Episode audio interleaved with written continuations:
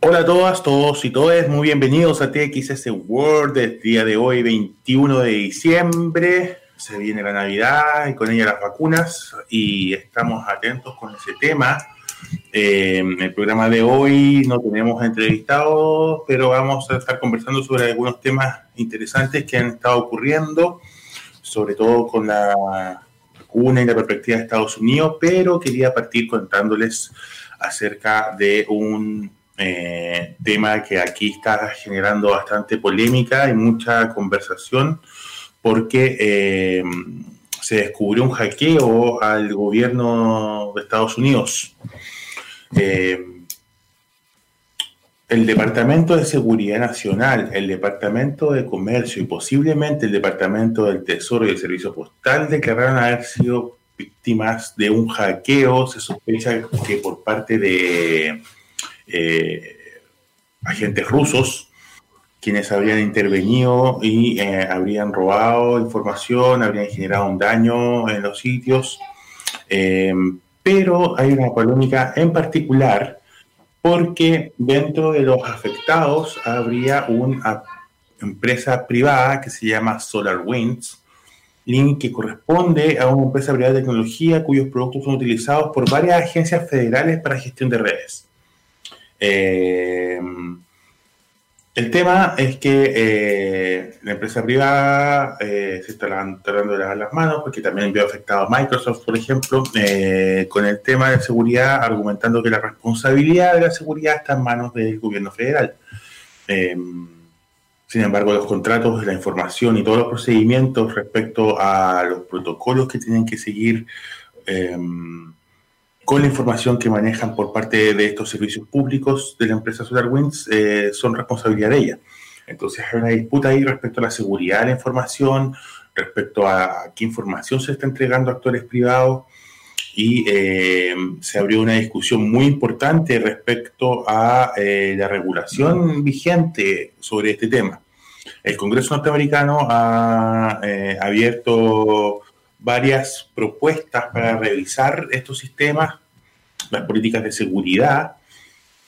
Y eh, esto nos hace recordar el, hace poco tiempo lo que ocurrió en Chile con el hackeo a la clave única. Eh, se descubrieron varias falencias también en materia de seguridad eh, cibernética, lo mismo con el Banco Estado, que también se vio muy afectado y eh, ha abierto la discusión si de verdad eh, hay razones técnicas importantes para eh, externalizar información pública tan valiosa. es importante que podamos discutir y reflexionar en serio al respecto.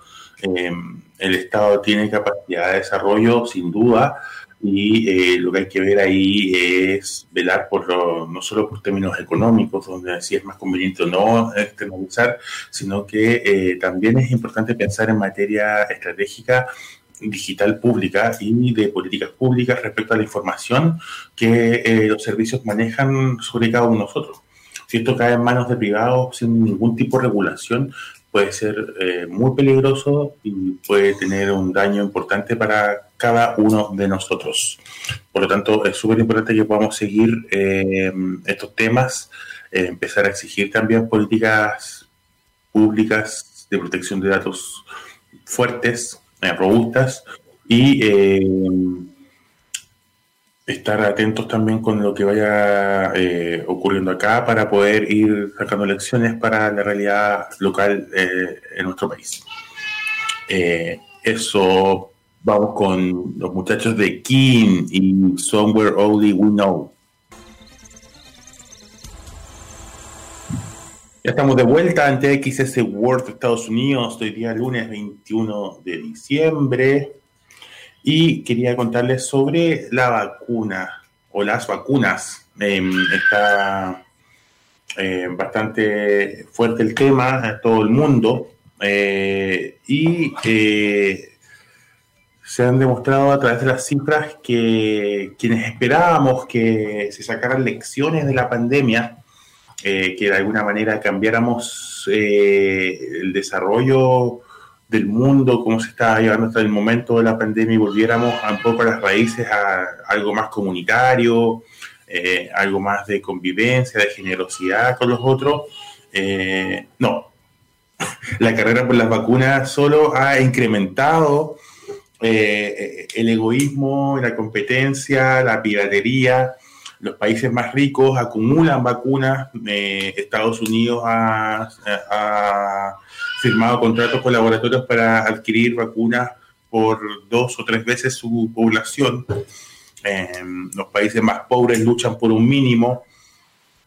Eh, y en medio de todo este escenario eh, se han empezado ya a, vacunar o inocular, como, como, es la palabra que descubrieron ahora diferentes medios, eh, a ciudadanos, sobre todo de la salud, que trabajan en la salud, y tercera edad, que, son la población de riesgo más alta. El problema es que una cosa son los contratos que aseguren la venta de las dosis, pero otra cosa es la producción de las vacunas. Eh, la producción, de acuerdo a lo que dicen los laboratorios, no está garantizada para que se cumplan los plazos que se espera, ni tampoco se espera que se puedan hacer esa cantidad de vacunas programadas en un tiempo. Eh, porque así como los países apostaban eh, por la compra de las vacunas primero, bueno, los laboratorios también tenían sus propias apuestas respecto a, las ventas y, y, los procesos para poder generar esta vacuna. Eh, se aprobó la vacuna moderna en la FDA acá en Estados Unidos ahora, lo cual viene a poner en el mercado una cantidad de dosis importante que viene a complementar lo de Pfizer, que ya está en marcha y, esperan cumplir la meta eh, acá de poder vacunar a 20 millones de personas durante diciembre. Eh, para los países más pobres, ¿qué, expectativas quedan? Por un lado, la OMS eh, ha pedido a los países más ricos que en vez de acumular, compartan, que parece ser algo básico, mínimo, digamos, la, colaboración y la cooperación entre los países, sobre todo de quienes tienen más, sobre con quienes tienen menos. Y em, también para los países más pobres, eh, la producción local puede ser una clave importante. Eh, respecto a esto, muchos laboratorios esperan poder eh, empezar a desarrollar vacunas en, países más pobres a través de sus mercados locales. Se sabe, por ejemplo, México, que si bien no es un país pobre, pobre, sí está un poco más atrás con respecto a sus vecinos de Norteamérica. Eh, el millonario Carlos Slim, conocido por la, por la farmacia del Dr. Simi y otras eh, empresas vinculadas al mundo de la salud, ha hecho una donación multimillonaria para asegurar una vacuna local eh, para México. Y así hay distintos países que dependen de, su local y de su economía local para poder empezar a tratar de cubrir las necesidades de la población en términos de la vacuna. para el caso chileno, aparentemente también hay una, un sobrestock comprometido adquirido. Sin embargo, eh, esto no necesariamente va a ocurrir por lo que decíamos de eh, la distinción que se hace entre las ventas aseguradas por un lado y por otro lado la producción y el ritmo de producción de estas vacunas.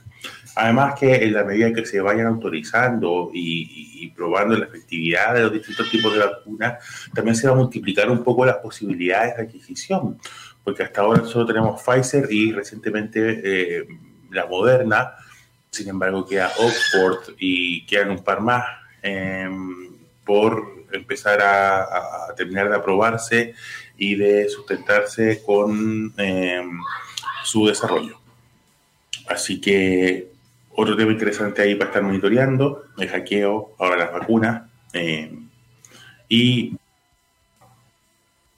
ya estamos de vuelta para TX este World este día 21 de diciembre y quería contarles eh, sobre cómo ha resucitado eh, el concepto y idea de carrera espacial.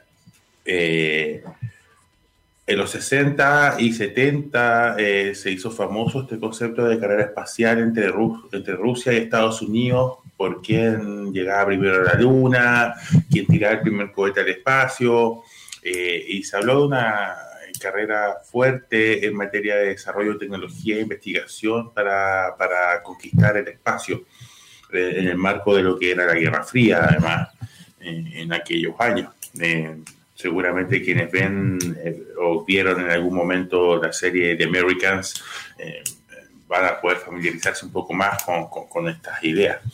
Eh, pero hoy día tenemos un actor nuevo, que es China, y que está de alguna manera reviviendo el concepto de carrera espacial, porque hace poco volvió una nave china desde el espacio y que pudo traer piedras y material lunar. Eh, para investigación y desarrollo de, distintas variantes y temas que, pueden ser súper importantes para eh, eh, profundizar la investigación científica sobre la Luna y el espacio. Es una de las misiones más exitosas que ha tenido China en la historia y ha generado un problema importante porque habitualmente, y, es lo que pasaba, sabemos que hay una estación espacial europea, hay una estación espacial norteamericana, eh, rusa, china, y em, había bastante cooperación eh, entre estos distintos actores en la carrera espacial. Científicos colaboraban eh, conjuntamente, había espacios comunes de investigación y trabajo.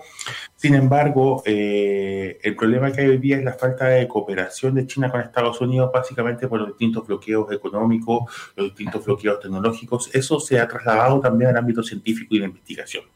Científicos chinos que recibieron este material lunar eh, se han negado a eh, entregar referencias e ideas a los científicos norteamericanos, em, básicamente porque dicen que Estados Unidos no quiere tener relaciones de ningún tipo comerciales ni de investigaciones con China y por lo tanto ellos se sienten con toda la libertad de no compartir lo referido a este material lunar.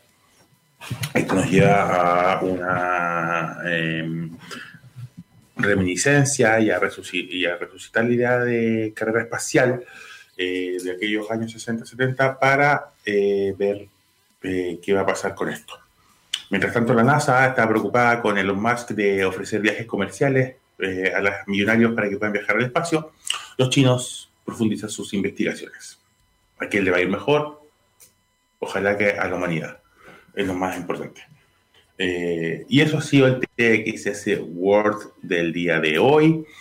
Soy Ricardo Mena y me despido hasta la próxima semana. Viene a las 11 don Jaime Coloma con su TXS Topic eh, espero que todos pasen una feliz Navidad en sus casas, eh, un poco más solitos, eso sí, eh, guardaditos, cuidándose. pero que el mejor regalo que, tengamos todos sea estar tranquilos y sanos con, con nuestros seres queridos.